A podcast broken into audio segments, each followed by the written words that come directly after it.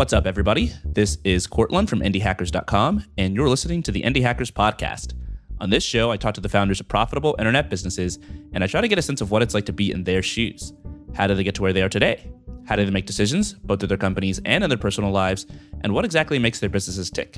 And the goal here, as always, is so that the rest of us can learn from their examples and go on to build our own profitable internet businesses. If you've been enjoying the show and you want an easy way to support it, you should leave a review for us on iTunes. If you're on a Mac, the easiest way to do that is just go to indiehackers.com slash review. There's been a lot said on this podcast about how if you want to build a business that makes enough money for you to quit your job and be your own boss, it's helpful to build an audience first. And recently that's gone a step further and to actually don't just build an audience, build an entire media company, a media brand.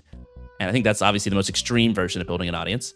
So instead of just talking to amateurs about this, I wanted to talk to a pro, someone who's actually done this and gotten paid to do it as their job. Alex Wilhelm is the senior editor at TechCrunch. He was also the editor in chief at Crunchbase News, which he started from scratch. And it's worth listening to Alex's experiences and advice because he knows what it's like to build an organization that drives millions of page views rather than more simpler content marketing efforts that only get a few hundred or a few thousand page views here and there. At the end of the episode, we tried to distill Alex's advice into a bullet list or a playbook of sorts that you can follow.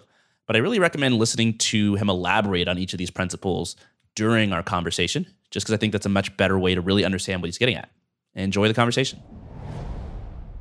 I know you've had at least two different stints where you were charged with building an entire media organization from scratch, one at Mattermark and one at Crunchbase News. Yeah. And that's a huge responsibility. And I know also they, they turned out very differently. So let's start with Mattermark. What was going through your head when they gave you that huge responsibility and how did you approach it?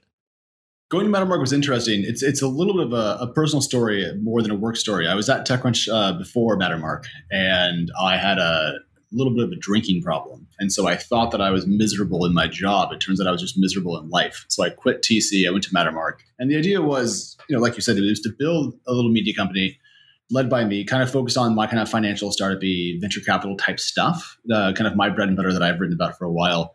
And uh, it went it went medium bad until I went to rehab, and then it went medium good until I quit. Uh, it's kind of the breakdown of 2016 for me. Mattermark didn't, in the end, have the resource base required to do what our ambitions wanted, and that's kind of a that's not a diss in any way. Startups are always resource constrained; they're always making priorities. Uh, and so, as Mattermark's business didn't quite proceed the way that uh, we had anticipated, my resource base kind of got diminished until the point when it's kind of like, okay, this is not going to work. But I sure learned a lot. I mean, as a personal year, huge uh, in terms of like just learning a lot of stuff, getting my my life back together, getting my my health back together, and all that stuff. So it was it was super useful as a year. A tough one though, not one that I would be super excited to do again. It's one of those formative years where you learn a lot about yourself. Yeah, you know, I really hate how most of life is falling down a staircase and learning how to fall down better the next time, but it seems to be a trend, at least in my life. What I'll say though is if you've never worked at a startup, it's a really interesting environment and there's nothing quite like it given the sheer lack of rules and kind of like formality. And so for me, going from TC, which was owned by AOL effectively when I was there, and then now Verizon, um, so in, inside the belly of a huge company, right, Courtland? I mean, it's just huge.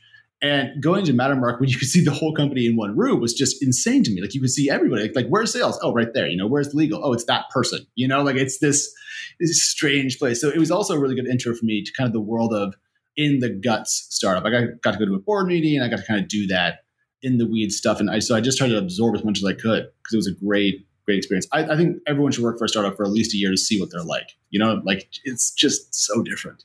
And if you're a solo founder, you're literally wearing all the hats. Where's legal? It's you. Who's on content? It's you. Who's building the product? It's you. Yeah. What did you take from your, your time at TechCrunch going to Mattermark? I mean, TechCrunch, as you said, it was owned by AOL. They've been doing this for a long time. When you showed up at Mattermark, were you like, wow, you guys are doing content all wrong. Here are the things you need to fix? Well, no. So they had some good stuff going for them. So one, the CEO of Mattermark, Danielle Morrill, is a is a mastermind of generating attention around things. She can just engender attention to what she's working on. So she was always very good at writing up posts about Mattermark's business growth at the time, drawing a lot of attention, attention to that. There was a newsletter that was doing really well, frankly. And there was a guy named Nick who was running that. Love Nick, fantastic human. Uh, and so there was already some kind of bones in place. But what they didn't have, though, was someone who was focused on it kind of full time, someone who was going to bring a different tone to it, uh, a more, uh, frankly, just a journalistic tone. My goal was to come there, go there, and build a reputable, if small, journalistic outlet. That was the uh, that, that was the idea. And you know, it's hard to do that if you don't have some grounding in journalism because a lot of business relationships are relatively transactional, whereas a lot of journalism isn't. And so it's hard to kind of jump over that that fence if you're not accustomed to what it's like on the other side. But TC was was interesting. I mean, I, I guess narrowed that for me a little bit because I could ramble for 20 minutes and bore the bore the hair out of you. So what do you want me to focus on? I mean, strategically, one of the things that I see is setting journalism apart and sort of news content as opposed to a lot of the content that most founders write is just the tremendous amount of attention and traffic that you can generate by telling people what's going on in the world. For example, you've got something like 75, 80,000 followers on Twitter.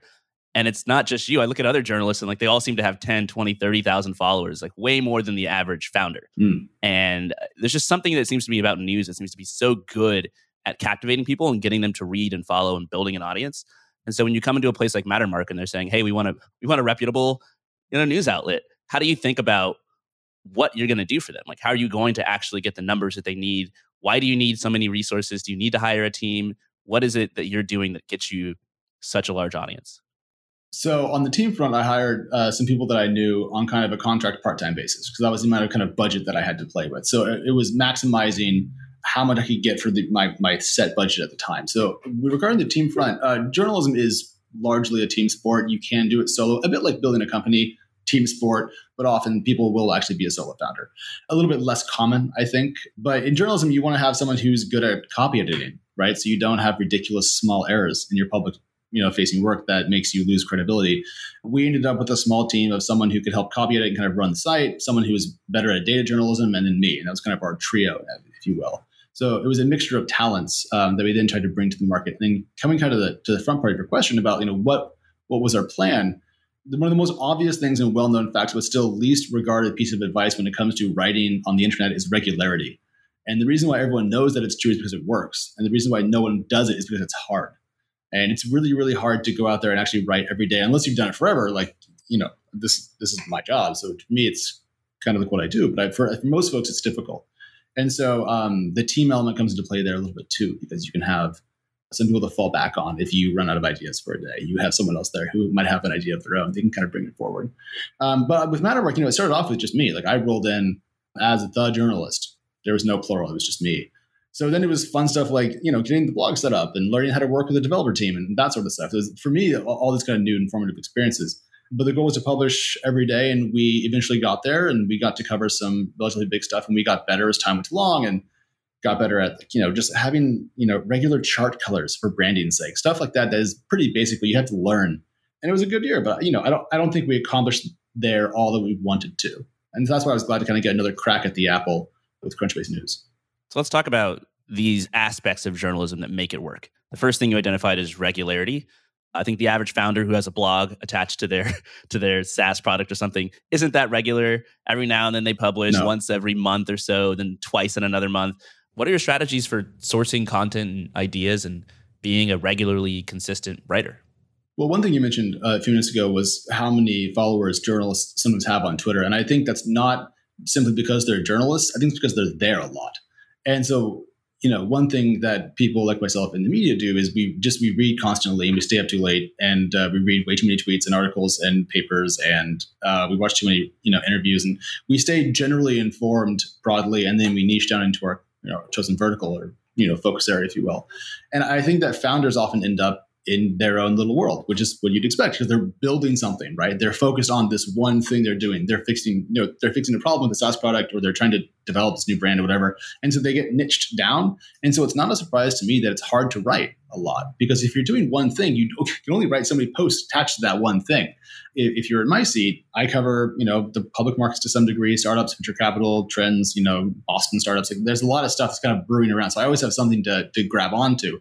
So I think topic diversity might be a, a pretty good way around the writer's block that a lot of people have, it seems, in the startup community when it comes to the stuff that you're talking about. Uh, again, I'm, I'm speaking from just my perspective to them, so this may be terrible advice. I freely admit, but that's that's my take on it. So widening their topic remit, and then also getting friends to write for them if possible. If they have friends that can write, having someone else contribute brings their audience, it brings their social following for a couple days. It's a really brilliant way to kind of get the word out a bit more than you can by yourself. Though, of course, you know, you can always beat your own drum as far as you want. Yeah, it seems like if you broaden what you write about, suddenly the world is your oyster. You can write about a ton more different things. but it also doesn't necessarily mean that anyone actually cares what you're writing about. I've seen a lot yes. of dead blogs, a lot of dead news organizations or people writing stuff, and they just don't get the subscribers, they don't get the followers on Twitter. How do you think about choosing which content people actually want to read?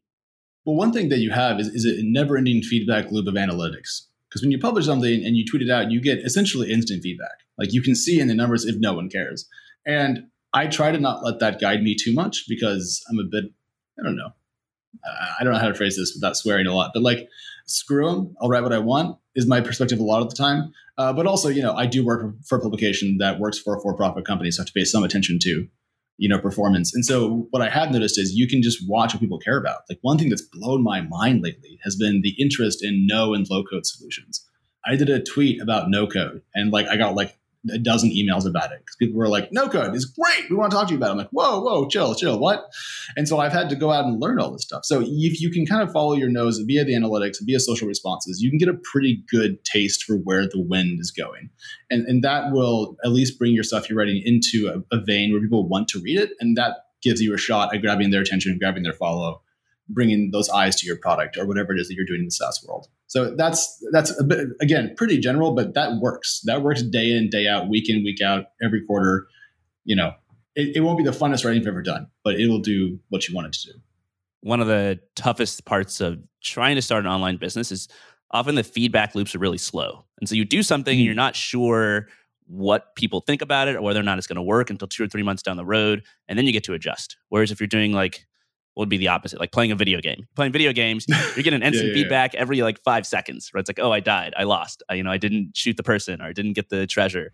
And writing is kind of more like a video game, where if you're prolific and you're regular, like you're talking about, if you're constantly tweeting or you're constantly publishing things, you just get maybe five or six points of feedback a day as, oh, no one cares about this topic or no one cares about this particular thing I'm writing about. Oh, this one really blew up. And so I think you can course correct and, and just sort of go in the right direction much faster than if you try to start off building a product or something really complex out of the gate. I think that's right. And it is something that you get better and faster as time goes along. You'll build muscles and memory for this sort of reactive thinking. Also, you'll become a better writer. And I, and I know we're talking mostly about like regularity and like topics and that sort of thing, but also the, the quality of your writing does matter. Writing better is better if you have a much better vocabulary, if you're better at turning a phrase, if you don't make awkward comma errors, people will come back more often. They will pay more attention. They will give you more respect. The cool part about writing on the internet when you're not good at it is no one's probably going to read it, right? No one's really paying attention yet. So, like, by the time people pay attention, you'll have got some practice in the bank. You will have done a couple hundred posts and you'll feel better about it. You'll have better ground underneath you from which to stand and talk. My training in journalism was at the Next Web, TNW, back when it was like two part-time people in the UK and me in college.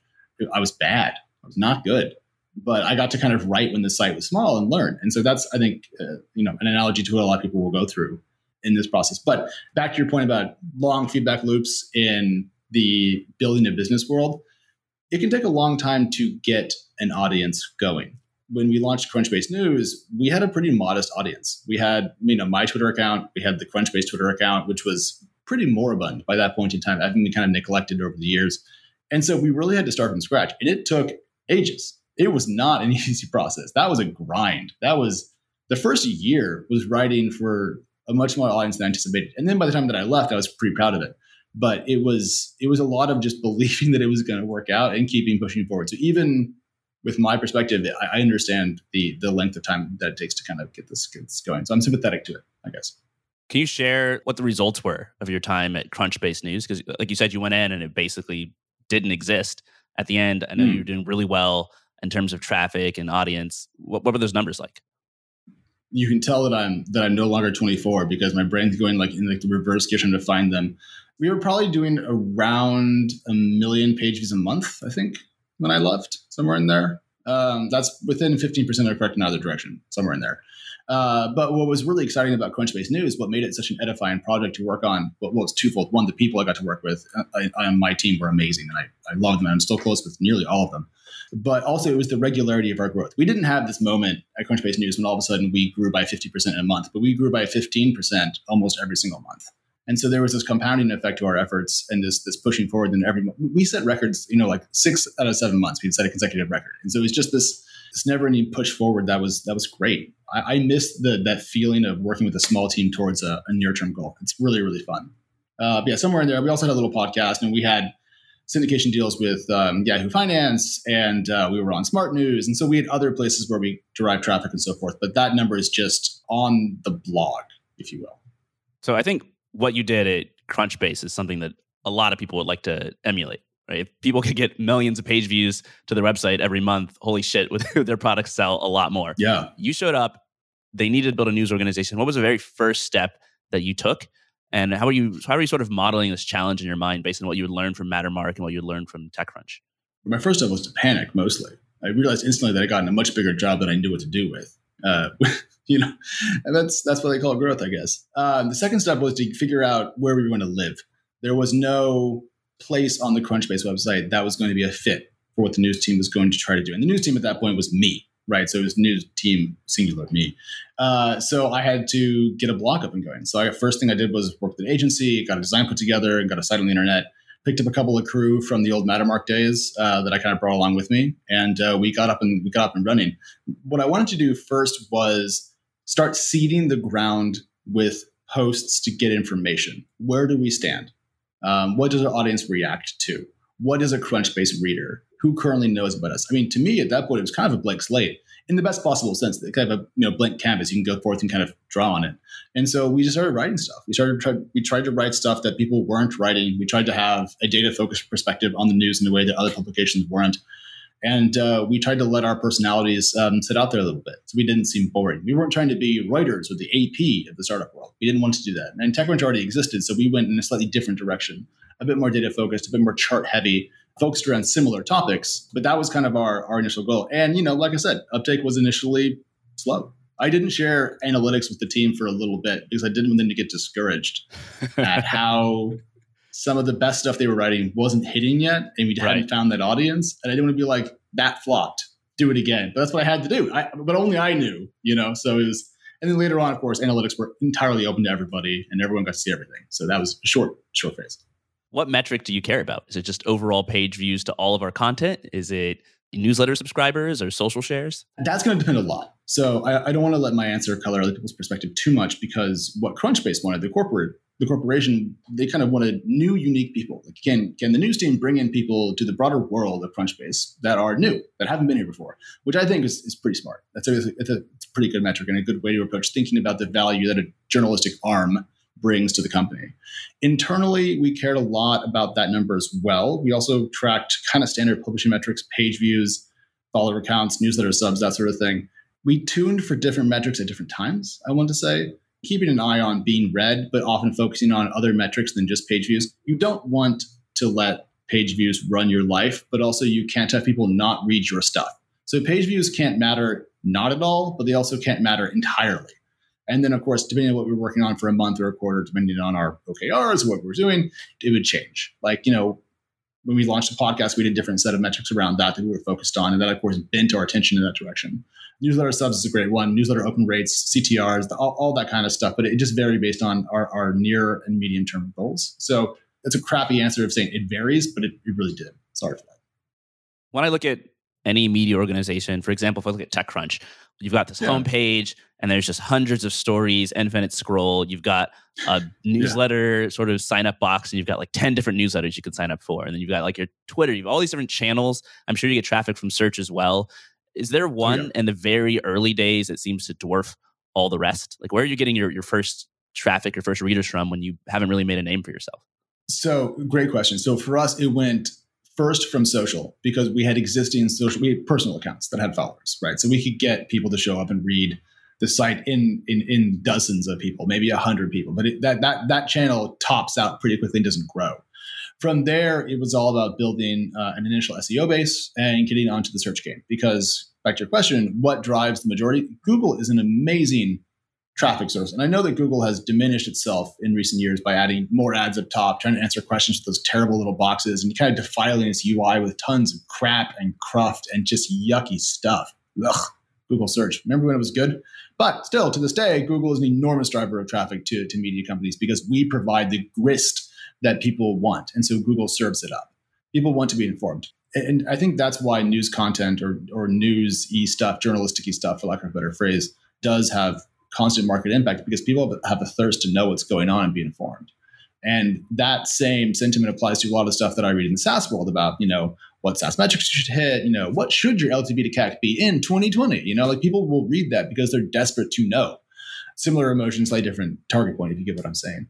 But search is gigantic. And then from there, you get to do more exotic stuff. Like for us, our partnership with Smart News was a long time coming. We did like rebuild our RSS feed and work with them, and there were lawyers involved. But then we got to publish over there we got to publish on on Flipboard to some degree, and you begin to work in these other partnerships as you scale, get more attention, get more in market respect. So for us, it was social, search, and then uh, stuff we kind of layered on top to build out our distro, grab new eyeballs, and try to reach new audiences with writing that we were proud of. You know, by by that point, we had. Um, we had an artist working with us. We had lots of custom art that we were doing. We'd figured out our branding. We'd figured out our logo, and we'd really kind of reached a nice state of equilibrium that I was pretty proud of. So let's go like one at a time. Earlier on, you're doing social. I assume that just means mm. you're tweeting out the articles that you write.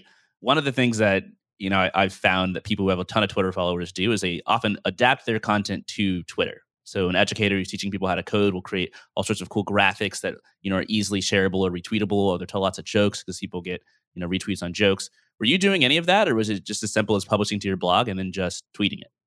Yeah, we should have been more sophisticated. If you've watched um, the growth of Morning Brew uh, ever, they're I that have. newsletter group that's been doing. Yeah, I, I, love. Just just to be clear, they look like they're having so much fun. They're all super nice. They're all super engaged. I don't know any of them personally, but like if, if TechCrunch fired me and I was like, oh crap, I would be like, hi, can I come write for your newsletter? Because I just think they're great.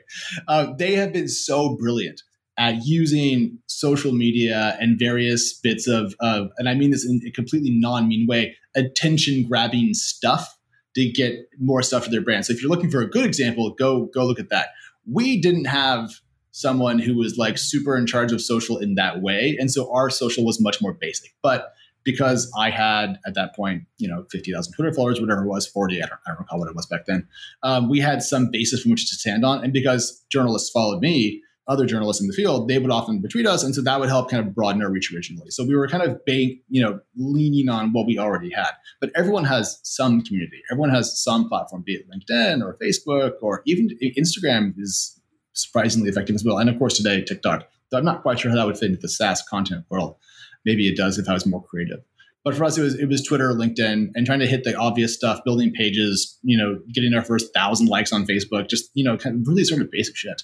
I mean, it's all hard, it's all slow, it does compound, and the first one's the hardest. And you know, but you just you can't not be present in those areas. I don't think. I think trusting that it's going to compound is something that maybe you could do because it was your full time role. But often founders don't have that trust. They're writing a lot of stuff week after week, and they're like, the numbers aren't growing. You know, or people, you know, maybe I wrote that one article and it got 200 retweets and it was amazing, but like my next article was a complete dud right? It doesn't yeah. seem like there's any connection and it seems like this endless treadmill. How do you actually build up this audience into something that like is compounding over time and isn't just, you know, a bunch of hits and misses? Do you know uh, Jason Lemkin? I do. SaaStr guy. Yeah, so, yeah, SaaStr guy. I love Jason. Jason's fantastic. He uh he answered questions on Quora forever. Like he's done like a bajillion Quora answers and he's done a bajillion emails. And he, he just he brute forced his way into the center of the SaaS world by being ubiquitous uh, and as helpful as possible. And I, I, always think back to his example whenever I get a bit bummed, like if I publish an article and it flops, and I'm like, oh, I'm over. This is it. This Wednesday, it's the end of my career. And I'm like, would would Jason give up, or would he write sixty five thousand more articles? And I'm like, all right, all right, all right. And I bring up Jason because he is very much in the in this startup SaaS world, right? And he's he's managed to build attention on the back of technical SaaS advice and, and company building stuff when it comes to kind of keeping at it, I mean, he's he's the north star, I think, in, in the in the startup world for what happens when you just don't give up. So you know, you don't have to take my word for it. He's done it, and you can kind of steal from his example. I think the other side of this is, is it just does work. You know, if you write stuff that people care about over time, they will stick around and they will, you know, attach themselves to your brand, your media property, your Twitter account, whatever it is you're trying to get them to pay attention to, because you provided them with something they didn't have. The, to the person in your example who is saying, "Oh, you know, I've written." 50 things, one of them did well, maybe that's a good ratio. Maybe 2% going viral is pretty good. So that means that every 50 things you write, one will go viral. Cool. So write 400 things, go viral a bunch. You know, you'll, then you'll go viral eight times. I think a mistake that people make is the expectation that any single piece of content will either mimic previous success or will uh, push the ball farther forward than it otherwise might. a lot of writing is incremental, a lot of news is incremental, and that's just the way it's going to be, I think, forever. And one of the interesting things that I've seen that you did at Crunchbase News and that pretty much every large media organization does is you kind of diversify the types of things that you're writing. So it's not all educational stories, it's not all gossip, it's not all data driven. You kind of mix it up. There's a lot of variety and yeah. novelty there. But how do you know what the best mix is? Like when you came into Crunchbase News, you know, there's an infinite number of types. You could do interviews with people. You could do yeah. uh, investigative journalism. How do you know what's going to resonate? And how do you decide, you know, what's worth working on and writing about and what you want to avoid? Well, the good news is you get about, you know, I wrote, I think, I think it was a couple thousand pieces for Crunchbase News. I think total over the couple of years. No, it would have been, been at least a thousand. Yeah, somewhere in the four figures, anyways. Uh, so I, I took, I had a bunch of at bats to, to tinker with that and figure out what what it was. And so you end up figuring out, like, if I write this, it'll probably do pretty well. I'll write some of those. I think this person on the site as an interview is going to be really useful to people who are trying to figure this thing out to understand this part of the world. And so you just sit around with yourself and a pad of paper or with your colleagues and several pads of paper and you talk about it.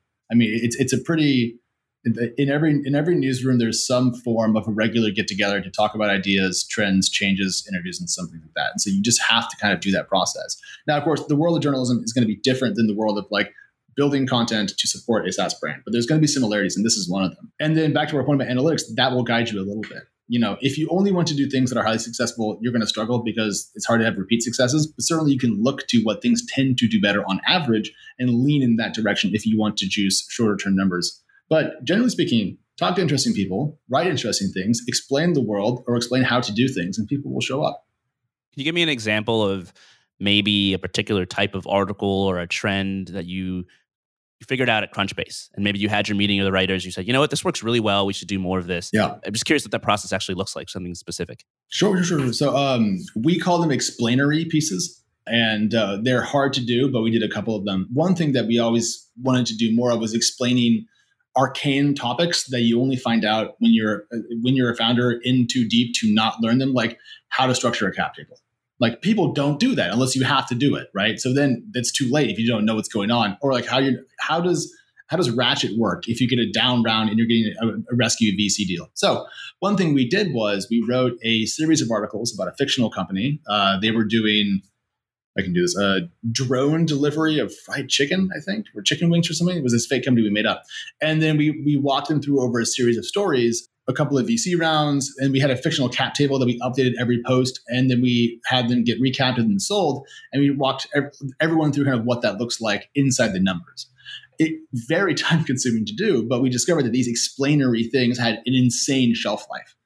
Uh, we, I wrote a piece talk, entitled "How to Read an S1," uh, the IPO filing document you give to the government, and that's still doing numbers, I presume, over there. It was when I left. Did it take forever? Yes. Was it worth it? Of course.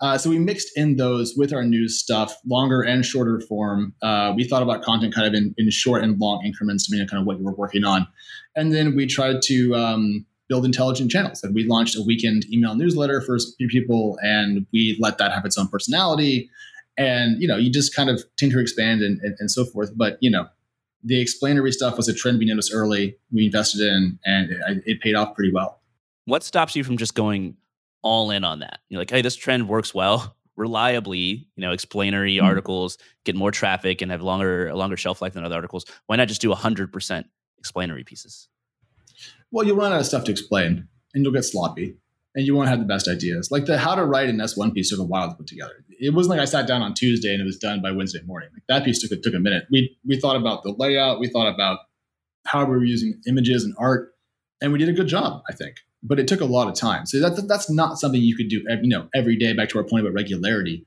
it would just be impossible unless you had a simply enormous team and a very wide purview of things to explain. So we use that as a targeted weapon as opposed to like a like a carpet bombing exercise we wanted to keep everyone on the site every day.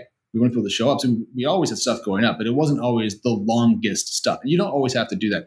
Uh, but you raise a really good point there because people are always looking for a hack mm-hmm. to get around doing the work when it comes to writing. And I don't think there is one, unless you're like super famous. Like if you're super famous, anything you write, people will read because you're super famous. But I mean, most people aren't. I'm not. You're not.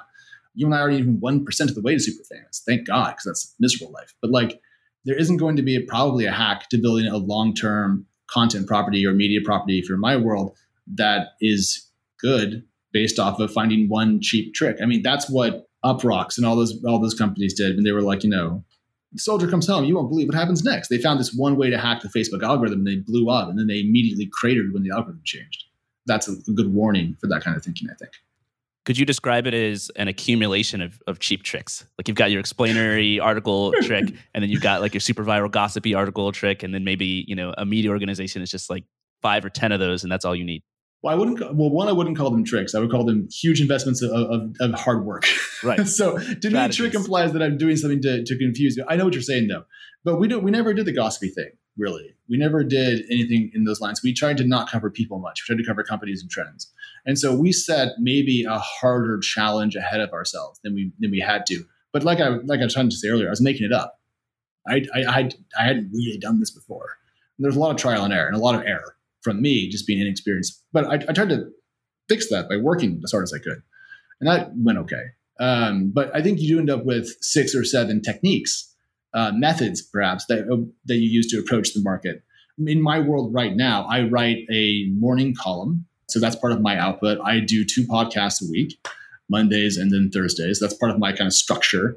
And I'm also talking to people all the time. Like I'm talking to, you know, another VC this afternoon, and I'm going to have a bunch more notes about that. And I'm always trying to talk to people, listen, ask probing questions to learn more stuff. So I have more stuff to, to write about. So that way, when news breaks, I have a lot in the back of my head that I can bring up, like, oh, this connects to that. This is what this looks like, and people love that sort of connection. So it's it's it's techniques and practice, much like anything else. If it was tricks, I think everyone would do it, right? Then everyone would yeah. have this super successful media property, but they don't. Yeah, I mean, writing every day consistently is a pretty hard uh, quote unquote trick to pull off. There's no there's no shortcut to doing that. I mean, to be clear though, Courtland, like I, I, I don't want to do anything else. Like this is the job that I want. So I, I, don't want to sound overly pessimistic about it. If you enjoy writing, if you're very full of shit like I am, uh, it's lovely. Uh, I can see though for people who are a bit quieter and less uh, talkative, it might be a bit more onerous. What if you don't enjoy writing, but for whatever reason you're like, I want to start a media company. Maybe I'll hire some journalists. Like, how do you how do you identify people who can write for you or with you and and how do you even structure you know a small journalistic organization so I just thought the way you said it was really funny. Like, uh, what if you want to run a marathon but you hate jogging? So well, how do you hire uh, a bench marathoner to run in your place? Yeah, well, in that case, you just just write your name on their forehead and off they go. So, having been the the journalist that has been brought in twice now to do this, I, I suppose I'm something of an expert, which is embarrassing. They don't actually really know how to answer your question. I would look for someone who has some managerial experience I would look for someone who has a as much experience in the topic area that you care about, and then I would decide to trust them. Because what you don't want to do if you if you're the CEO of a company and you're trying to launch a, a media brand is to micromanage it. Because it needs to find its own voice a little bit. It needs to breathe. It's going to be generally aligned. You're not going to have auto parts e-commerce company and a and a publication about, you know, like how to make I don't know, grits, that would be strange, but you're going to it's generally aligned, but then let them have space, let them breathe, let them uh, let them walk free, and then just have some really clear metrics you want them to hit, and then fire them if they fail. It's it's not super hard, and given the number of people in the media world who have been laid off in the last I don't know five years, there's probably some pretty great people out there you can get for a reasonable amount of money, but you have to decide to trust them and that's the uh, that's the thing I think a lot of people struggle with because they want to run it like a marketing team. They want to sit there and say, "Well, you should have put that link there because we have zero point zero percent two more click through rates." Like, no, no, no, it's not. It's not marketing in the strict sense. Don't treat it that way, and, and then you'll be fine. Yeah, what is the difference between content marketing, as founders like to say, and you know a traditional you know media journalistic organization? What separates the two? Well, uh, a world of difference really. So, you know, anyone can put together a, a, publication on their site and have it run from the corporate voice. That's not hard to do. There's no rules to follow. I mean, as long as you don't get sued for, you know, libel or slander or whatever, you're fine. If you want to have people come and presume that they're being they're being told stuff not strictly for the advantage of the company who's paying for the site, then you need to bring in the traditional rules of journalism. And that gets a little tricky when you work for a company. So one of my jobs at Crunchbase was to be the buffer zone between Crunchbase, the company, and Crunchbase News, the publication. And it was my job to make sure that the news team was unencumbered as best as I could from what the corporation wanted. It was to be like, here, we're going to sit and do journalism and make lots of noise for the parent company, which will bring people to the site. It'll bring, you know, links like the New York Times covered something that we wrote on the front page of the business section. Like that was cool. I have that actually it's right there. I saved it. But uh, there's more autonomy required. There is conflicts of interest uh, stuff like, you know, Crunchbase couldn't say, hey, news team, uh, we want to land a deal with so and so. So we want you to cover their stuff. I would have been like, absolutely not, because that's not how this works. So we didn't do transactional stuff like that. Uh, we tried to abide by every element of traditional journalistic ethics, which is too long to explain here. It's not really the point of the show, as we could. And it was my job to hold that up so we could proudly call ourselves journalists without any sort of wink or um, or diminishment. So it, th- that's harder than probably what most companies want to do. But I think even bringing an ex reporter in will bring some rigor to a newsroom that you otherwise might not get from someone who is more of a content strategist, say. Yeah. So you hire a journalist, you give them a lot of autonomy. Ideally, they understand the rules of journalism and they've been doing this for a while, and so they can sort yeah. of figure it out. And I've noticed, as you said, like there's been so many layoffs, and it's kind of how I, I realized this trend of journalists have a ridiculous number of followers. Just going on Twitter to seeing journalists that said, "Hey, you know, the outline or whoever just laid us all off," mm. and I look, and they always yeah, have really. these very witty tweets, very good writers. You could tell they live on Twitter all day, and they'll have 50, 70, 100,000 followers. And it's actually surprisingly like inexpensive to hire a really good journalist. It's like shockingly cheap compared to what one might expect. It gets more expensive in the business world, but yeah, it is still cheaper than you think. If you're used to paying, like, you know, you and I both have friends that work at like big five tech companies, and you and I both know what mid-level engineers make uh, for for not working very hard. uh, journalists will work a lot harder than that for a fraction of the money. Uh, so we're a bargain. So go get yourself a couple because people need to eat. You know, I I, I think I'm, I'm conflating two things though. So let me try to, to tease these apart. You can hire someone to come write on your corporate blog with a journalism background, and they'll do well. Like to be clear, but if you want to build a more serious, slightly distinct media outlet distinct from your product that might be a center of gravity that attracts people and attention and inbound links and that sort of thing. I think you should set that up a bit more strictly and have uh, a bit more separation between the two. But uh, from the corporate perspective, I think either one has merit. It just depends on how seriously you want to go about this. If you just want to have a better blog, cool, that's not that hard. Hire some people, go hog wild. But the the step above that is to build your own little media org, and I think that should uh, adhere to traditional journalistic rules. And I, I think that one of the best bits of Twitter that I've seen lately about this topic was a tweet that said, you know, don't don't build a blog, like build a media brand around your SaaS company. So I forget yeah. the exact quote, but I think it's a good point because people will trust the media brand because they've been reading it, and then that trust will, in some ways, transfer over to the, um, the corporation itself. I think the way that you frame these things is very important. I, I don't remember where I heard this, but someone said, you know, if you're a, a musician making an, an album, instead of thinking about making an album, think about a movie or a story and then think about making the soundtrack to that movie and it'll give your work a lot more cohesion. And I think it's kind of similar with a media organization. Don't think about, oh, I'm going to have a blog and write articles. Think about actually building a media brand, a magazine or yeah. something that people get behind, and then approach all of your articles you're writing from that lens. And I, I, guess it'll have more cohesion and you'll be able to do something that's much bigger and more ambitious than you thought of otherwise. Oh, dude, for sure. I mean, um, the first round review back in the day was when uh, Camille ran it was a tremendous example of what you're saying it brought first round capital lots of attention. I heard more about the first round review than I heard about first round capital. Like Tomasz Tunguz over at uh, Redpoint has built a personal blog that uh, everyone reads in the world of SaaS, right? And so like he now has brought an enormous halo effect to his employer, which is weird. Normally goes the other way around, uh, but it just goes to show you how when done when done well and when done correctly, this stuff is uh, has an outsized impact that can change not just uh, personal life but also business trajectory, which is much harder to do. So let's get into some of the reasons why a media brand can resonate so well. I have my own theories, and I feel like just like firing them off to you, and you could tell me, you know, that's bullshit, Courtland, or actually that's actually very important, and you should do this. oh, this is gonna be so much fun. Okay, you talk, and I'll just shout bullshit occasionally. okay, writing about basically current events to me seems necessary to build a successful media organization. Often people can write these blogs with nothing but evergreen articles, nothing but educational stuff. But if it's not related to any sort of thing going on in the world, anything that's happening, I think people are significantly less likely to share it and to you know tweet about it and to retweet it and to talk to their friends about it which is pretty important as you said for the very first phase of growth where it's going to be mostly on social so yep. in your opinion how important is it that the content you write about focus on current events it can't not do it ever, but it doesn't always have to. So you don't always have to have what we call a news hook, right? Uh, but often it's a great way to frame the piece. So if you want to make a point, a broader point, hang that on top of something that's happening that people are searching for, or looking for, that they care about now. And uh, they're much more likely to read the thing that you wrote and then get the thing you were trying to say that might have been quote unquote evergreen. And you can always write the evergreen piece anyways. It doesn't doesn't preclude that. You're not you know banned from it. But having a news hook is a great way to draw near term attention. And anyone in the media game knows how to find a news hook for something. So it's uh, it's a it's a good point, and I think you nailed it. Yeah, define news hook. What does that mean exactly? Uh, what the hell happened that brought us to talking about this thing. And then we can talk about more related things, but it's what happened. Tesla re- reports earnings or you know Tesla's car crashes into semi while in autopilot mode. Whatever the thing that just went bang boom crash or or soared, whatever that is, is the news hook. And then that lets you do a lot more stuff around that, but that brings people into the moment and also grounds it in a, a place and time, which I think matters a lot.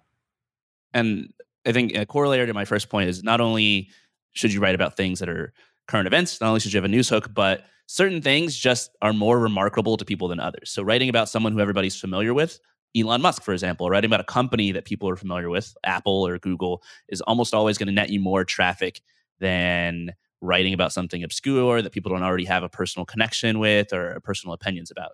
How much do you think about, uh, I guess, the familiarity of the subjects that you write about when you're when you're leading a media organization?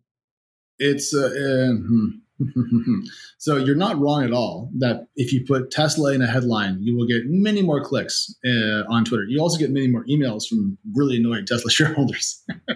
Those are great, but I, I, think you can't you can't only do that. Back to our back to our discussion about you know content diversity and having a mix of things. Covering hot button companies and people is a great way to bring in some folks to the publication.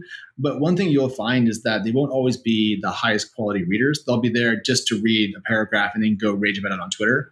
So I think it's never a bad thing to have some stuff that touches that live wire. But um, I wouldn't make it the only thing that you do, or you end up chasing things that make you appear vapid because once you realize that Elon Musk drives traffic, you'll cover more Elon Musk stuff. So you'll cover more trivial Elon Musk stuff. You have to the, the, the standard of quality at the same level. You can't let that diminish just because it's it's it's, it's traffic generated. That said, though, I do love to see the numbers when when I do cover Tesla. It's, it's a lot of fun. I think you're otherwise right. I would just say like there's never going to be one thing you can do exclusively and have it go well. But I think that sort of stuff is a great thing in the mix. Like, have you ever had like um, a trail mix? You know, like like peanuts and and you know whenever you're hiking and you sometimes you grab a whole handful and it's all nuts and sadness, and then like your next handful is like all M and M's. You're like, yes. Um, sometimes you'll go a bit more in the newsy, famous people direction. Sometimes you'll go more into the niche stuff. Like sometimes I write stuff for a week that no one cares about but me, uh, and that's fine. Uh, I kind of know that going into it, but it doesn't attract to what I write different people in smaller quantities who I stick with. Like I've met a lot of VCs by covering more niche SaaS topics who I now can kind of just call and and get their get their take on stuff than I would have if I had written higher level, more mm. celebrity focused stuff, business celebrities, like you know covering Mark Cuban or whatever. So it has a place. It's certainly not a, a panacea, and certainly it's a low calorie snack, and it should be treated like a pop tart. It's not right. really a full meal. How important is it to break news quickly? I've seen, you know, lots mm-hmm. of media organizations writing about the same things that other people are already writing about. And it seems like there's this race to be the first and to not write about things that are old, to write about things that are new and that just happened yesterday or last hour. Is that something that factors into your decision making? Oh God, yeah, yeah, yeah. I mean, I mean, news freshness matters. And so if you're if you're going to cover a news item straight, Courtland buys Ferrari, drives into tree, right? That's a news story. That's a headline. If you're going to report just that, you need to be quick. But if it's you know local Ferrari driver crashes car continuing pandemic of reckless driving in and around you know town X, then you can write that a week later and you can frame it around a broader context with more data. So it depends on what you're trying to do. The story would be different if it was later on. I write a lot of what's called next day stuff. So I l- let a lot of folks write the the breaking piece, and then I will jump on the analysis, talk to some people, get some other quotes, and kind of build around that to provide some more context and analysis. And that's that's one way that I approach this. Um, but breaking news matters because people give a shit. And if you can write stuff that people care about, they're going to come show up and pay attention. And that's ultimately what you kind of need. If you're selling ads or selling subscriptions, whatever your whatever your business is, media or not, people showing up does matter. And so you, you always have a bias towards what's happening now. I like how you you mentioned that you'll do multiple pieces on a particular news hook or a particular event. So there might be the breaking news part of Sure. it where you just say, this is what happened. We get this out as fast as possible. But you also want to do an analytical piece on it. And you also want to figure out the broader themes and the broader story and how this fits into other big stories and topics. Is there almost like a playbook you have for, okay, this event happened. We need to cover it from all these different angles? um, uh, so every publication is very is very different, right? There's some publications that are very top down. Um, you know, editor tells editor, who tells sub editor, who tells writer. The reason why I came back to TechCrunch is was not just the lovely people who I'm so lucky to, to get to work with again, because most of the staff is the same as was when I was here before.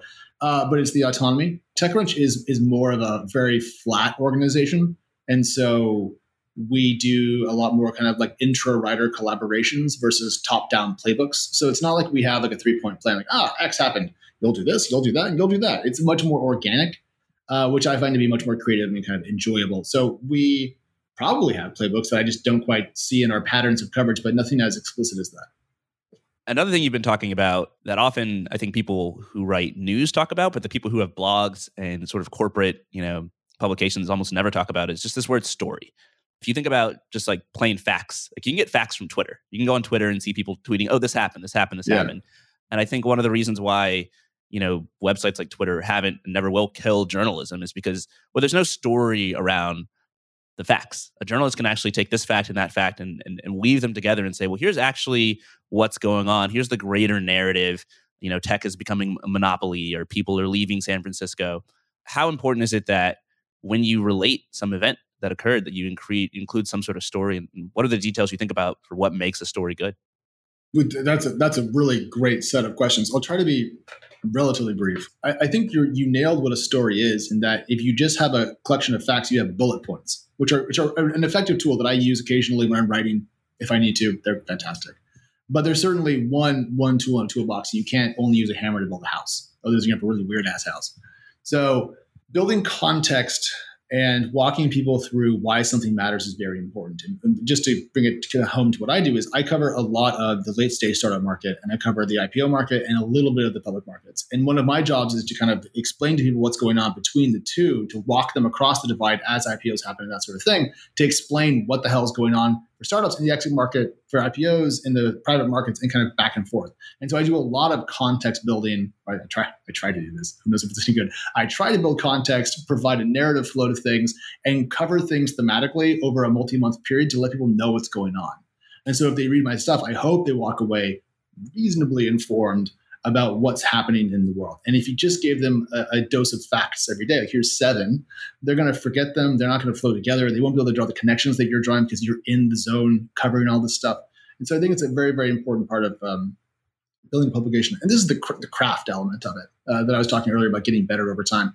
As you get better at this, as you practice it, this becomes more easy or becomes easier and, uh, and much faster as well. And so you end up being able to write relatively quickly stuff that would take other people a lot longer um, to help kind of walk people through the, the, the news hook, through the facts, and into the context and why it matters to their life, their startup, whatever it is.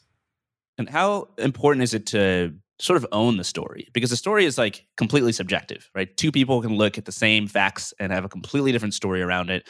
TechCrunch's perspective on it might be, oh, you know, XYZ is happening. You know, more people who have started companies are looking to, I don't know, bootstrap. Sure. And someone else might look at it and have a completely different conclusion. And I think one of the options you have as a media organization is you adopt someone else's story, right? You see, oh, this publication is writing it and this is their angle on these facts. We're going to buy into that and just provide additional context. But also, as a journalist, you can essentially create your own story. You can say, no, I'm going to completely ignore what other people are saying about this and have my own narrative and my own theme for what's going on and talk about this for months. And uh, you often see this with, for example, Ben Thompson at Stratechery. I think he does this a lot where he has his own unique analysis of what's going on and it's a different take than really anyone else has. Is that something that factors in? Do you care about being unique with your story or is it more so just important that you're talking about stories that everyone wants to share? It, it, does matter. I don't think about it though. I don't think about it and going, is this sufficiently unique? I just try to do the, the, best job that I can, telling people what's going on, why it matters, and so forth. When it comes to your discussion of facts, I would quibble a little bit with how you could theoretically get entirely different perspectives on things. What what Ben Thompson does as Stratechery, and I read Stratechery here and there. I used to be a subscriber. I'm a fan, for lack of a better phrase. guy's really smart, and he uses he uses images very well to help kind of build on top of his text. I think it's quite well done. Um, he sits usually a level up from everyone else who are analyzing right. uh, more discrete news events he's built uh, essentially kind of a one of a kind media company. So none of the stuff that he does applies to, to what the rest of the world does. He's got a huge subscriber base. He does the thing he wants to do. People love him. It's not really replicable. It certainly is. I can envy it, if you will. Um, so I, I think that when there's a set of facts, there's only so far you can go from them uh, without being entirely full of shit. So if you want to go Fox News, sure, you can just say whatever you want. Doesn't matter. Nothing is true. Trump's always right. Uh, of course, you know, whatever the president said, we can find a way to twist our logic around and make it work. So scared old people will vote for him again, whatever.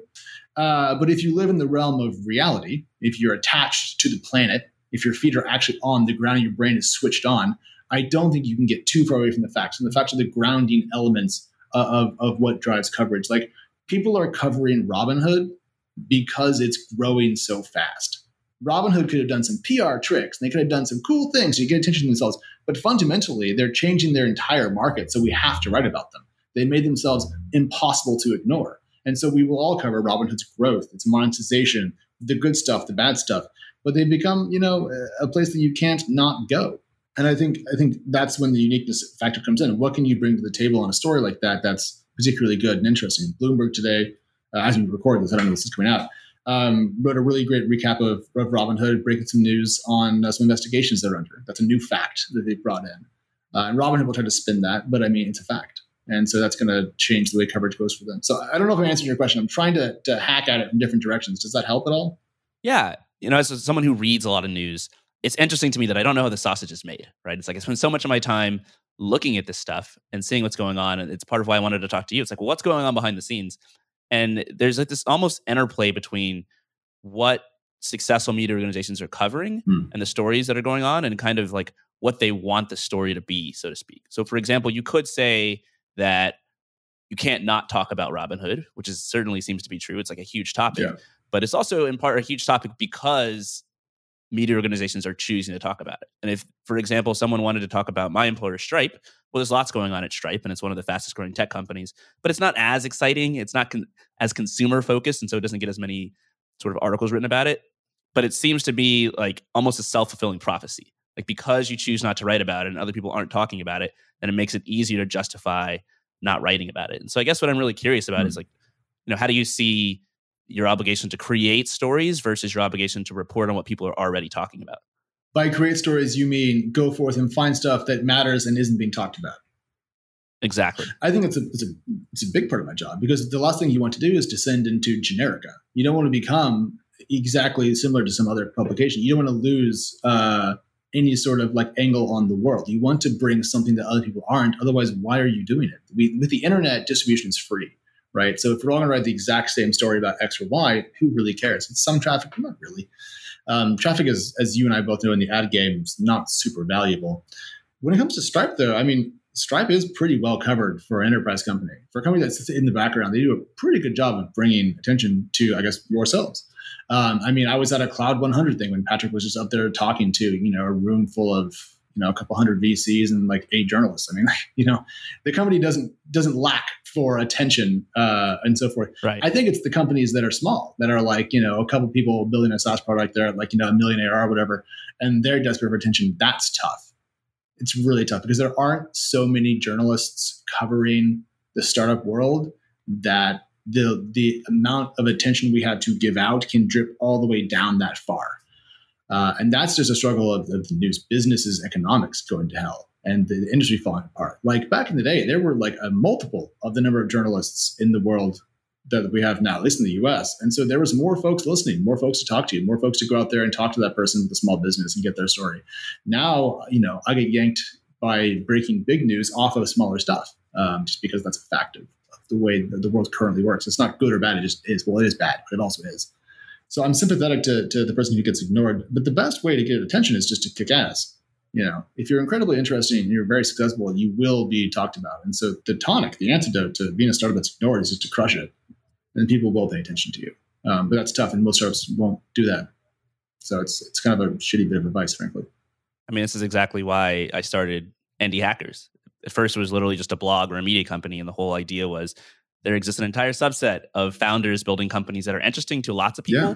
but maybe not broadly interesting enough to get mainstream media coverage. Like TechCrunch is not going to write about someone who just got to ten thousand dollars in monthly recurring revenue, but I wish there's still tens of thousands of people who want to read that. I, I wish we could. I mean, I, I, try to always pick up a couple of seed rounds here and there uh, to highlight people. Like, I mean, I'm currently corresponding with a startup from YC's demo day last week that I think is awesome, and so I, I try to have you know I know some local entrepreneurs in my hometown here, Providence, the, my adopted hometown and I'm trying to get to know people that are building smaller stuff. But I mean, it's an enormous amount of legwork to write something that people don't really want to read at the same scale as they want to read other stuff. And so you do get kind of torn between the, the realities of the industry you live in and also how much space you can generate for yourself to write the stuff that you really care about. And um, I'm lucky in that I work for a publication that gives me a lot of a lot of freedom, and I have a bit of a personal readership. But A couple of people read my stuff just because I wrote it, and so between those two things, I can kind of go out of bounds a little bit more often than I, I might at a different place, which is why I'm going to stay put at TC. But I, am sympathetic to what you're saying. I don't have a solution for other than fixed journalism's economics, which will help. But I mean, if we can pull that off, then I would be super rich. You mentioned Ben Thompson having a huge personal following, people like him as a person and his perspective on things. You have a huge Twitter following. You have people who like your perspective on things. Have you considered, you know, just being a solo journalist? and whether or not you have like what do you think differentiates that sort of role from writing for a bigger publication? Yeah I think everyone's had that thought. In the same way that every engineer working in a team for an idiot has been like i can just go build this myself. Why don't i just go i can just get my friends we can just launch our own company we can build our own product. Like the indie hacker thing right? You're asking why am i not going to do that in journalism? Uh, the short answer is i'm trying to have kids. And so paternity leave sounds great and i've got good health insurance and uh, my wife is in residency, so I make most of the money. So you know, I'm I, am sufficiently old that my life has become boring. I guess is what I'm saying. I think that's next for me if things go well. Uh, not soon. I'm not going to leave TCI. I, I just got back. I'm super happy. I'm getting to do a lot of stuff I'm excited about. I love the people I work with, but you know, in five years, probably. Yeah. If, if, if Substack is still popping in five years, I'm in. You know, might be a terrible financial choice, but uh, it sounds like a really fun way to approach the world. My internet friend uh, Paulina from uh, for she was at Fortune Last. She now runs her own little media company. Alex from BuzzFeed's doing this. Uh, some people that I know are, are I've already jumped in the pool. They're very brave, and I'm proud of them. And I hope they do really well. I subscribe to some of their stuff, so you know, if it goes well for them, maybe I can talk myself into doing it. But working for big, big companies is somewhat easy. You know, you get a raise every year. You know, you get 401k matching. There's there's things that you get that are nice. Yeah, I think the risk adjusted sort of expectation for what you can earn as an indie hacker is not always as glamorous as it might seem when we talk about the success stories and the standouts. Uh, a lot of people fail. Uh, there's a lot of risk that you have to take.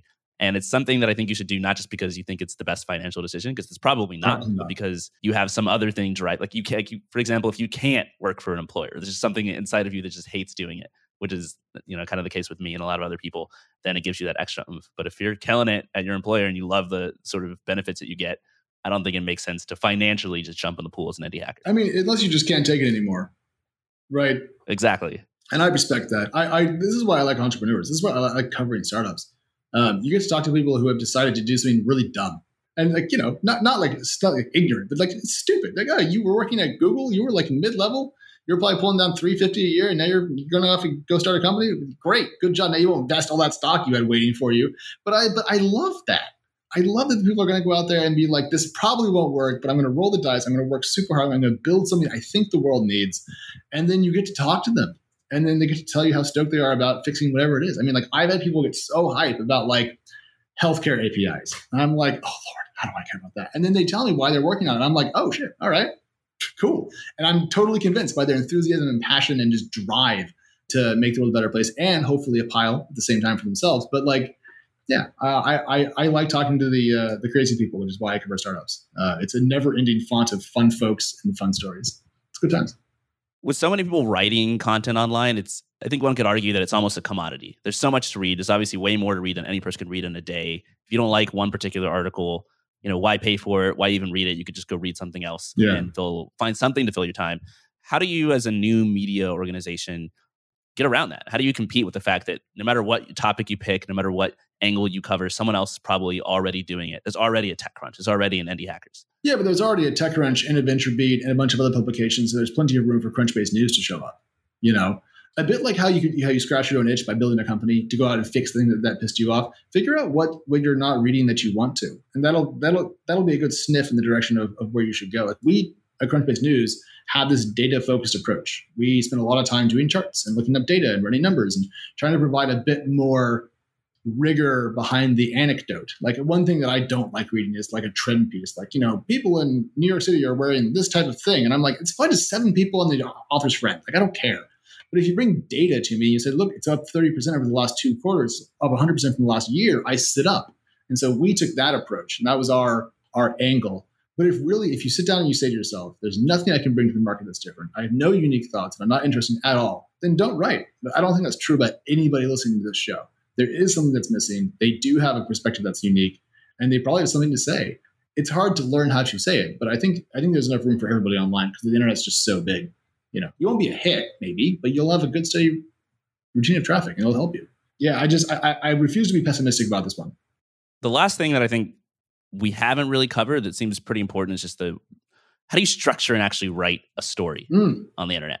obviously on the internet people are pressed for time if they're checking their email they're on twitter they're usually in some sort of distracted state yes uh, they're probably not going to read something that's boring they're not going to read something that's overly complex and in addition like as a journalist you have this extra responsibility on you to basically not get the facts wrong and you have all these other yeah. concerns we talked about where you might want to be writing something that like does well on google or does well on uh, twitter how do you approach actually structuring a story and you know, what are some mistakes you think a novice might make that you wouldn't? I think a mistake a novice might make would be to reach too quickly for a pattern they can just use to hammer out stuff. So I wouldn't, I wouldn't ignore SEO. I wouldn't ignore social titles. I wouldn't ignore any of the things that are obvious, but I wouldn't over-index to them.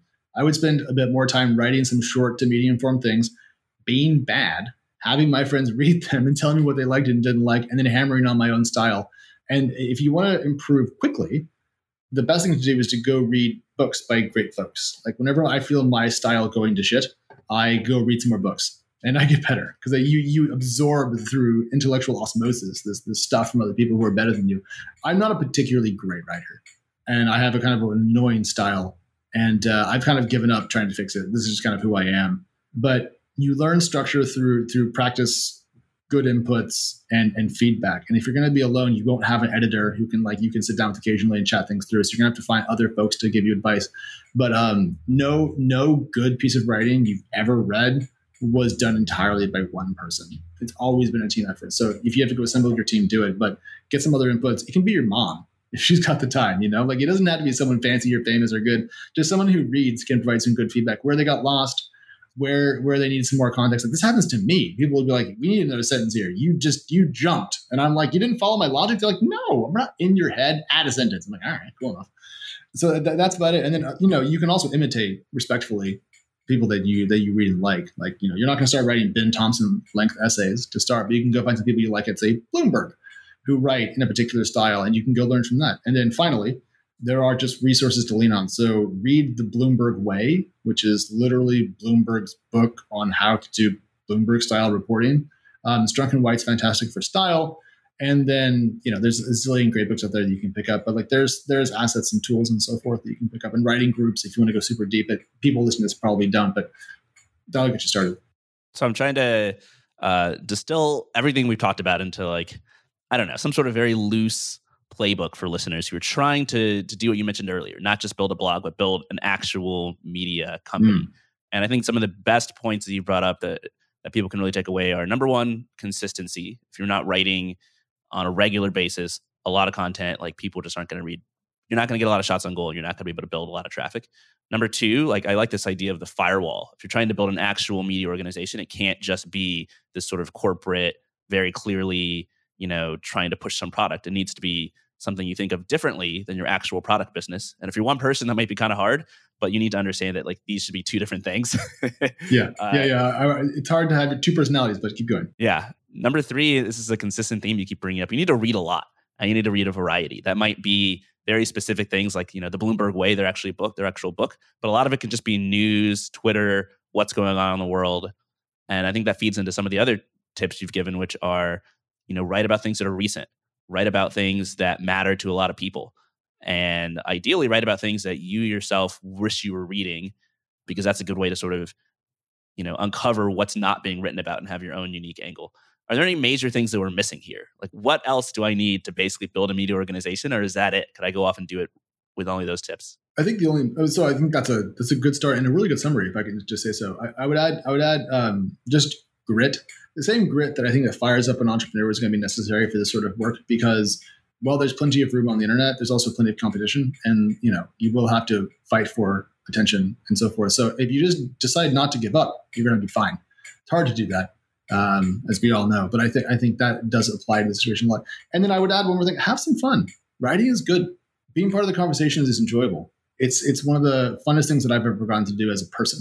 And so, you know, you should find some joy in it uh, as often as you can, hopefully every time, every day, if not once a week on the harder weeks. Um, but there should be some element of joy because you're, you're bringing information to people who want it and you're helping them better understand the world they live in and you're educating yourself at the same time.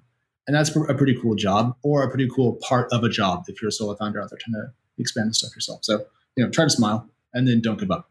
All right. Well, I'm doing uh, the having fun part. It's fun talking to you, Alex, and getting to to watch you almost choke on your drink when I say that. It's uh, it's now lukewarm, really lukewarm coffee. How long have we been talking, by the way? I have no idea how long this has been. I think it's been like an hour and fifteen. Oh minutes. my god! I also I should go check Slack. Finish. Uh, what we're talking about? Yeah, you, should, uh, you got stuff to do. Yeah, you've got you got articles to write. Uh, where can listeners go to find out more about what you're up to and maybe get in contact with you if you're uh, willing to answer some questions about journalism? Yeah, yeah, yeah. So uh, twitter.com slash Alex is my main social presence. My email is alex.wilhelm at techcrunch.com. I'm usually between one and seven days late on email, so apologies for that. Life is busy. Uh, I write for techcrunch.com. Um, you can find myself around there. I'm also on a podcast called Equity, where we cover kind of the VC startup worlds, uh, which is a blast and one of my longest projects that I've been part of. One of the funnest, as, as you know, Courtland. Podcasting is just a blast. Um, it's it's never never a boring time. Uh, but really, I'm around to help. If I can be of use, shoot me an email. I'll try to get back to you asap.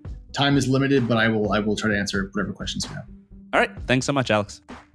Listeners, if you enjoyed this episode and you want an easy way to support the podcast, you should leave a review for us on iTunes or Apple Podcasts. Probably the fastest way to get there if you're on a Mac is to visit indiehackers.com slash reviews. I really appreciate your support, and I read pretty much all the reviews you leave over there. Thank you so much for listening, and as always, I will see you next time.